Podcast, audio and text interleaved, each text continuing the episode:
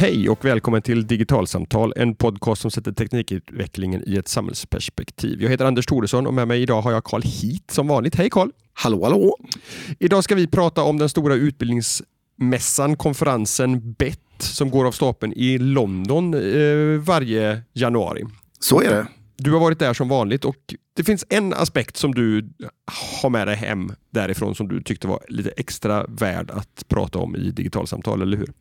Ja, precis. Alltså, men för den som inte vet vad BET är till att börja med så är det ju en stor eh, teknik och utbildningsmötesplats, eh, mässa i London som du var inne på i januari varje år. Och den är, den är, det är verkligen en jättestor mässa där i princip hela teknikbranschen eh, visar upp alla sina nya Eh, produkter och tjänster och så vidare. Men också eh, länder som visar upp sin eh, edtech-bransch eller vad de har gjort i sina klassrum och så vidare. Och det är föredrag och möten och det ena med det femte. Och det är ganska mycket svenskar som åker över för att fortbilda sig och förstå hur teknik eh, påverkar utbildningssektorn. Men precis, det var en sak som varje år så ser man ju mängder av olika saker och får mängder av reflektioner och sådär. Men det jag stannade vid i år, eller fick en sån liten aha-känsla kring, det var eh, frågan om de här olika typerna av ekosystem som eh, vi kallar det, eh, av teknikekosystem som förekommer i utbildningssektorn i relation till öppen mjukvara. Eh, och eh, hur lite öppen mjukvara vi faktiskt ändå ser i utbildningssektorn eh, eh, på, i, i liksom användarledet. Eh, för om man ska liksom backa bandet lite grann så har vi ju liksom digitaliserat skolan under ganska lång tid. Och vi har stått i behov av att köpa både datorer och mjukvara och det ena med det femte. Och under alla de här åren sedan eh, början på 2000-talet så har det i alla tider funnits eh, kostnadsfria alternativ som är baserade på öppna licenser. Eh, istället för Windows eller Apples operativsystem så skulle man kunna använda Linux. Eh, istället för eh, Windows som eh, ordbehandlingsprogram så skulle man kunna använda Star, Office och så vidare. Alla de här möjligheterna har funnits, men det är väldigt få som har utnyttjat det. Och skälet till detta som jag har tänkt tidigare har varit att nej, men de här kommersiella aktörerna de genererar generellt sett eh, produkter som på ett eller annat sätt har värden som är eh, bättre eller på något vis gör det eh, på ett sånt sätt så att en eh, ut, utbildnings eh, eh, en skolhuvudman väljer att köpa ifrån de här. Men i år så har jag kommit att klura lite på om det verkligen är så enkelt, helt enkelt. Var, var, varför det då? Var, var, vilka, vilka, skulle den andra förklaringsmodellen kunna vara, tänker du? Alltså det, ja, men varför jag började tänka på det var för att eh, en av årets eh, liksom, eh, mest pristagare för mest eh, spännande idé på Bettmässan i år var ett företag som heter PyTop som levererar, de tillhandahåller en öppen mjukvarubaserad Eh, eh, dator, en eh, laptop. Och den här laptopen den bygger man ihop själv. Eh, I den så finns en eh, Raspberry Pi-dator som är en öppen hårdvara som eh, inte kostar många hundralappar. Som man kopplar in i den här eh, laptop, eh, Pi-toppen och som har ett särskilt öppen mjukvarubaserat operativsystem som innehåller en mängd mjukvara för att lära barn att programmera och skapa och räkna med matte och det ena med det femte. Och den här datorn är så pass kompetent så den eh, fungerar som en enklare Chromebook eller, eh, eller motsvarande. Eh, men vad som fascinerar är att liksom, den här helt nya produkten som ändå liksom blir liksom prissatt på en stor utbildningsmässa ändå liksom lever en oerhört undanskymd tillvaro i eh, utbildningslandskapet. Det är få som pratar om att något sånt här ens finns och, eh, eller ens är medvetna om det. Och då funderade jag på, är det bara så att, eh, att det handlar om att Microsofts, Apples och Googles produkter skulle vara bättre än Pytoppen? Är det liksom ren konkurrens eh, som gör eh, att de här tjänsterna eh, säljer eh, massor medan de öppna mjukvarualternativen inte säljer eh, nämnvärt. Eh, och jag tror inte att det, jag, tror inte, jag har kommit att landa i att jag faktiskt inte tror att det bara är de rena eh, eh, kvalitetsaspekterna av de här olika plattformarna utan att det ligger i hur vi köper saker. Alltså det ligger liksom i systemet när vi upphandlar och köper grejer helt enkelt. Att Okej, det, så det är en, en större fråga. Jag trodde du skulle landa i att det handlar om, om marknadsföringsbudgetar, att, att de har en helt annan eh, marknadsorganisation bakom sig, de här företagen, och därför kan, kan marknadsföra sina produkter gentemot eh, skolväsendet bland annat. Men, men, du- men du, du, du har liksom en, en byråkratisk aspekt på det här. Alltså jag, tror att, alltså jag tror att det du är inne på, att marknadsföringsbudgetarna är olika, det är ju såklart jätteviktigt.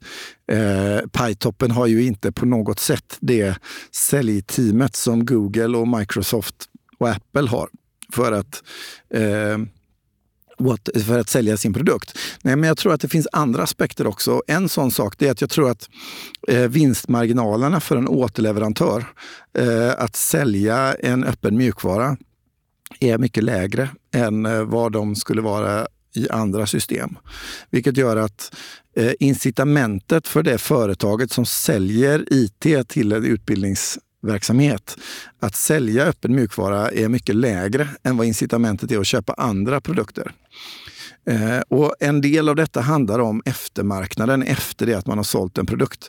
För inte sällan så är ju är det så att en, en skolhuvudman köper ju in sig i ett helt ekosystem. Alltså köper du eh, iPads till dina elever eller om du köper Chromebooks, och då köper du ju också den digitala miljön som eleverna befinner sig i. Då köper du inte sällan Google Apps eh, for Education eller mängder av appar i iPads eh, App Store eh, och så vidare. Så det finns en eftermarknad för en mängd olika typer av produkter i de här ekosystemen som i sin tur eh, genererar stora värden både för återförsäljare och, och, och för kärnverksamheten. Och den typen av eh, app-ekosystem, de finns ju i den öppna mjukvarumiljön också. Det är bara det att de är, är i regel kostnadsfria.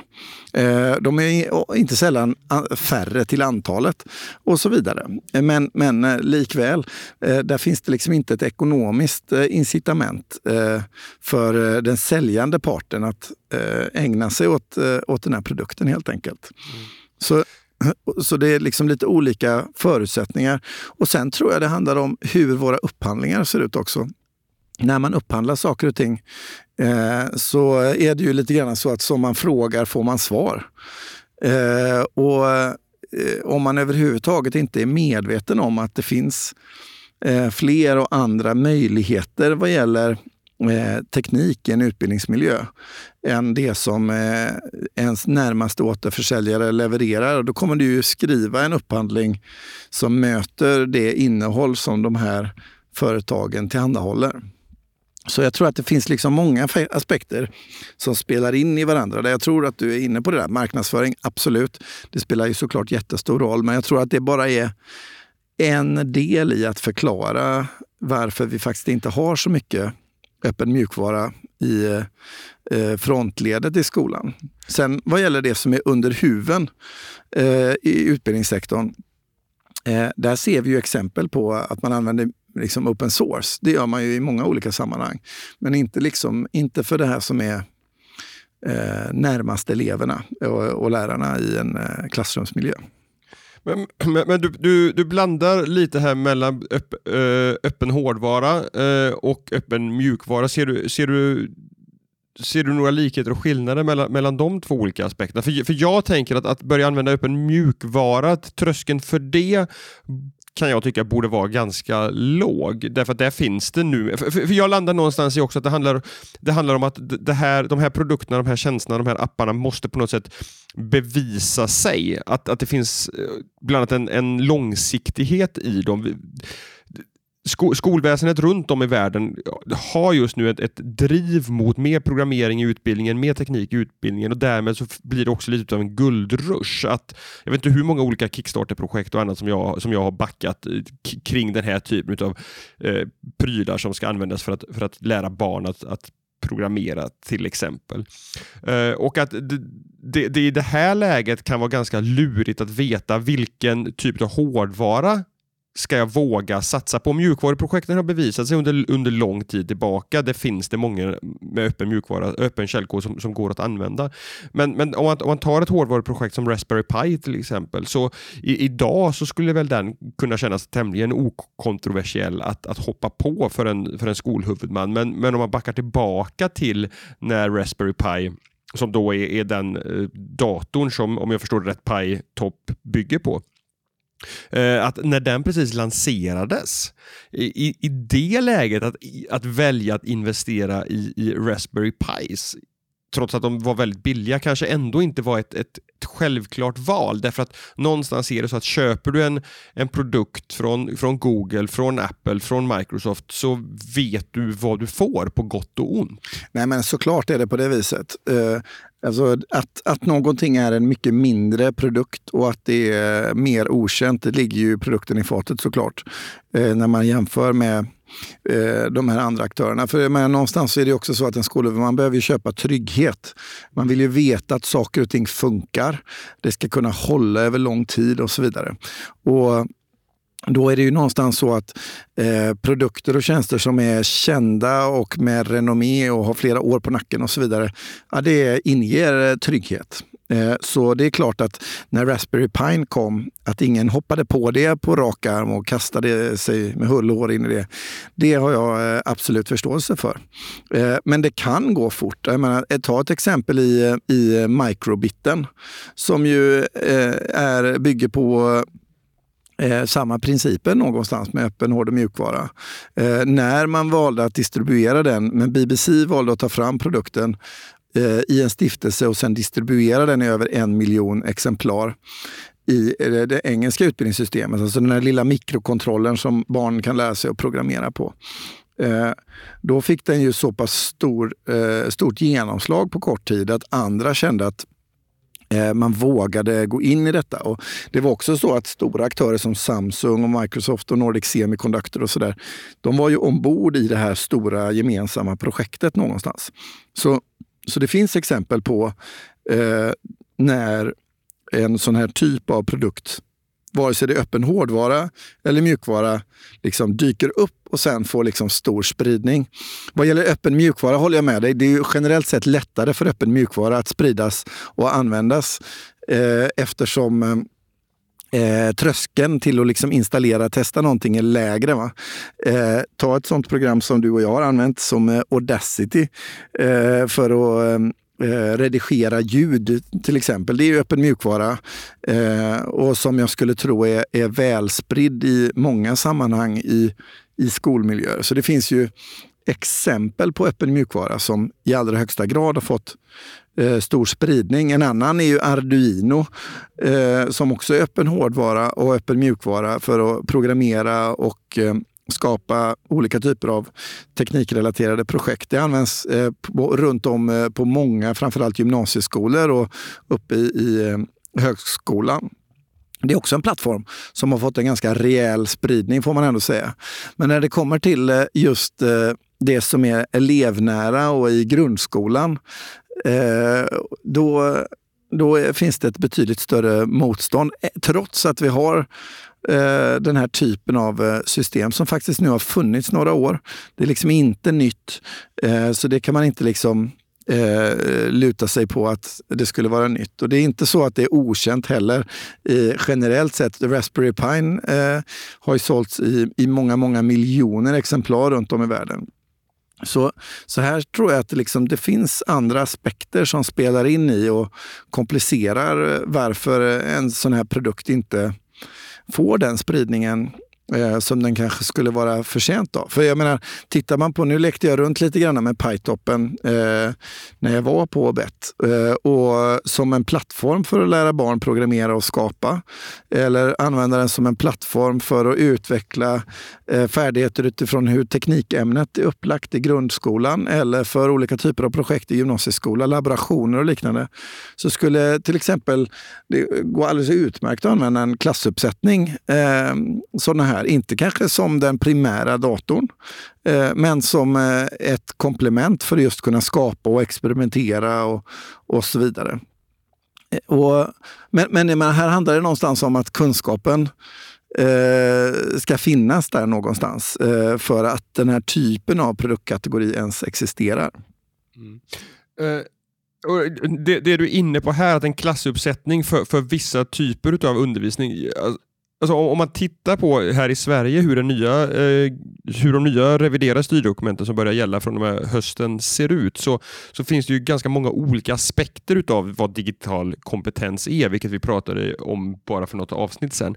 Och där tänker jag att det blir uppenbart att, att med, med en, en PyTop till exempel så finns det en möjlighet att att utveckla vissa av de här digitala kompetenserna som kanske har en, en väldigt tydlig koppling till hur tekniken fungerar därför att det blir lite lättare att lyfta på huven och se vad en dator faktiskt är och experimentera med den och koppla till olika typer av hårdvaror. Så att... ja, men det är ju precis det. Va? För, för, eh, för precis det du är inne på. Va? Dels att man kan faktiskt bygga ihop den själv.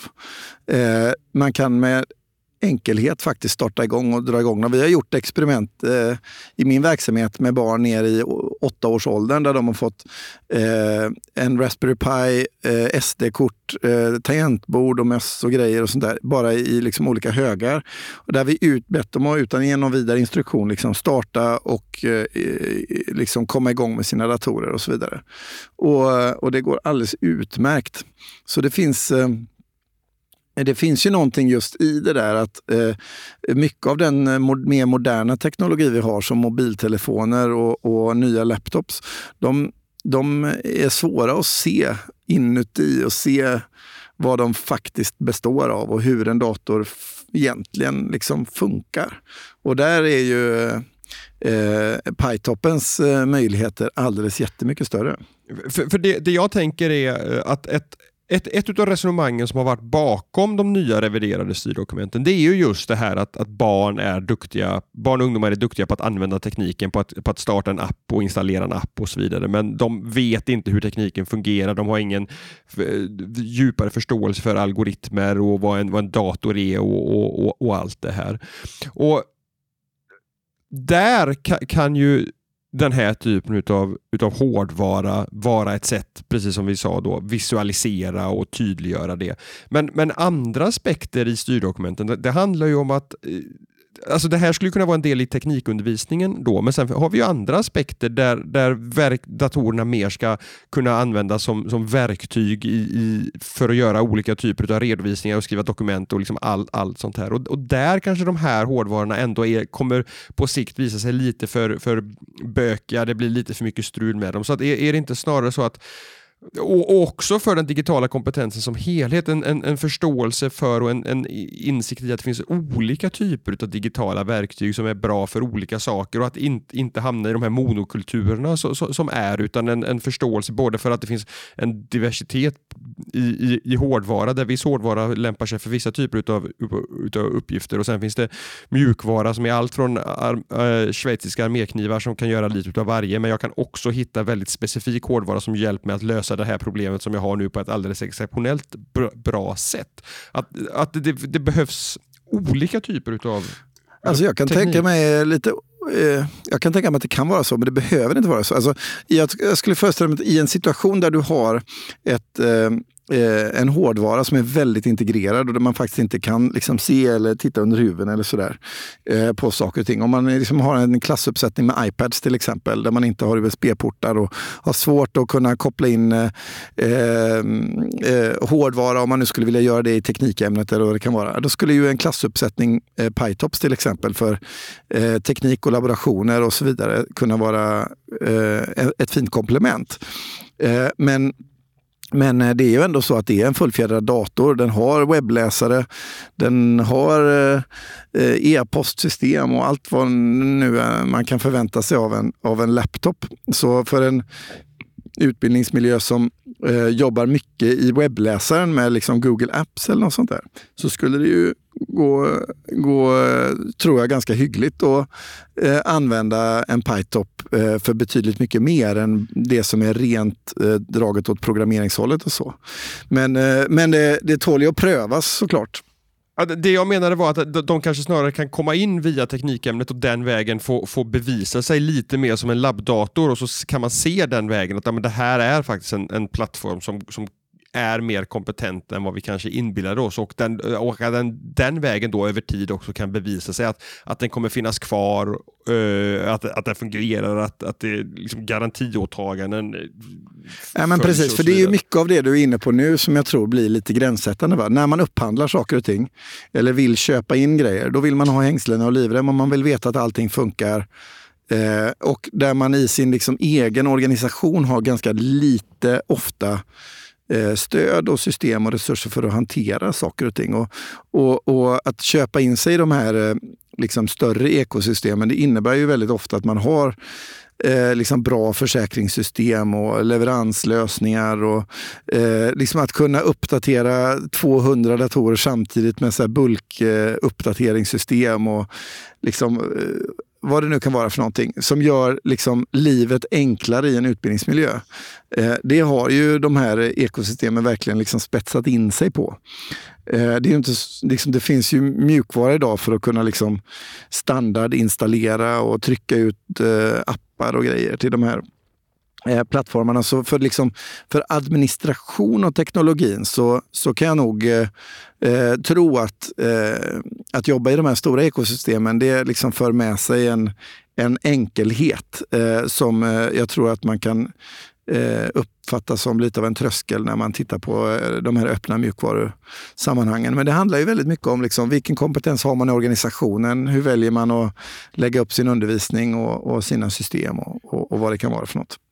Men, men, men, som jag sa, under, under ett antal år nu så, så den här trenden den, med mer teknikundervisning, mer programmering i skolan, den, den, har vi sett nu aktuellt här i Sverige. Vi har sett den i Finland, vi har sett den i England, vi har sett den i USA och så vidare. Så att, eh, det, det, frågan jag vill landa i, om du, om du jämför, du som har varit på bett ett antal år tillbaka i tiden, finns det fler aktörer idag som vill sälja hårdvara i olika former, allt från enkla robotar till PyTops. Eh, Absolut. Ja, ja. Nej, men det ser man ju väldigt tydligt att marknaden förändras sig i takt med hur eh, länders inställning till teknik förändras. Eh, just eh, ja, de sista två, tre åren så har det ju eh, liksom det som är mera maker-orienterat, att skapa med IT, programmera och så vidare. Det har vuxit och det finns mer av den typen av vara. Ehm, det, eh, en trend som var tydlig i år är att i takt med att ett ekosystem som Microbit växer till exempel, så växer också kring eh, eh, kommersen kring den plattformen. Så det finns många leverantörer idag som eh, bygger sina eh, koncept baserat på Microbit. Så att för en skola som redan har köpt BBC Microbit så kan man eh, köpa vidare liksom en liten robot som man kopplar in sin microbit i och som gör någonting. Eller eh, ett paket med sensorer som gör att man kan jobba med fysiklaborationer på ett bra sätt. Eller eh, liksom vad det nu kan vara för någonting. Så det finns ju eh, liksom, marknaden förändras ju i takt med att behoven förändras. Och sen så sker det ju ett samspel däremellan. Men sen finns det ju några liksom såna där saker som man alltid ser på de här mässorna. Och där man lite grann kan undra över liksom, eh, hur många leverans, hur många köpare finns det? Till exempel finns det alltid minst tio försäljare av olika typer av iPad och laptopskåp. Vissa, den ena är mer spektakulär än den andra. Och eh, Sen finns det alltid en drös med säkerhetslösningar för skolor. Eh, det handlar mycket om liksom det engelska utbildningssystemet och där man filtrerar och stänger och sluter och släcker eh, som grundprincip. Och det finns väldigt många företag som säljer liksom avancerade filterlösningar för skolor och sådär. Och där kan man ju säga att debatten i England är liksom helt annorlunda än den vi har eh, i Sverige. Utan där är det standard att man har liksom hårda filter på precis allting Eh, och släcker och stänger ner och sådär. Och, och då finns det en marknad för det där som skulle vara liksom svår eh, i Sverige givet hur vår debatt och diskussion eh, ser ut. Så, så det, det, det sker ju absolut liksom rörelser och, och förändring. Eh, men det är ju ändå så att tittar man på mässan då är det ju de här stora aktörerna som har en väldigt stor dominans på, också på eh, de här mässytorna. Google har en väldigt stor yta liksom centralt placerad och det har Microsoft precis bredvid. Medan Apple eh, som vanligt inte gör sig besvär och närvara på sådana här arenor utan står med sina egna arrangemang vid sidan av eh, istället. Eh, det är deras policy och den har varit sån under väldigt lång tid att de inte normalt sett är på mässor utan de eh, gör egna arrangemang när de har egna saker att presentera och sådär. Så går man på mässan som ny besökare, då är det ju Apple och Google, eller Google och, och, och, Microsoft som, som ju har en absolut klart dominerande ställning. Både med egen närvaro men också med liksom andra aktörer som bidrar till deras ekosystem.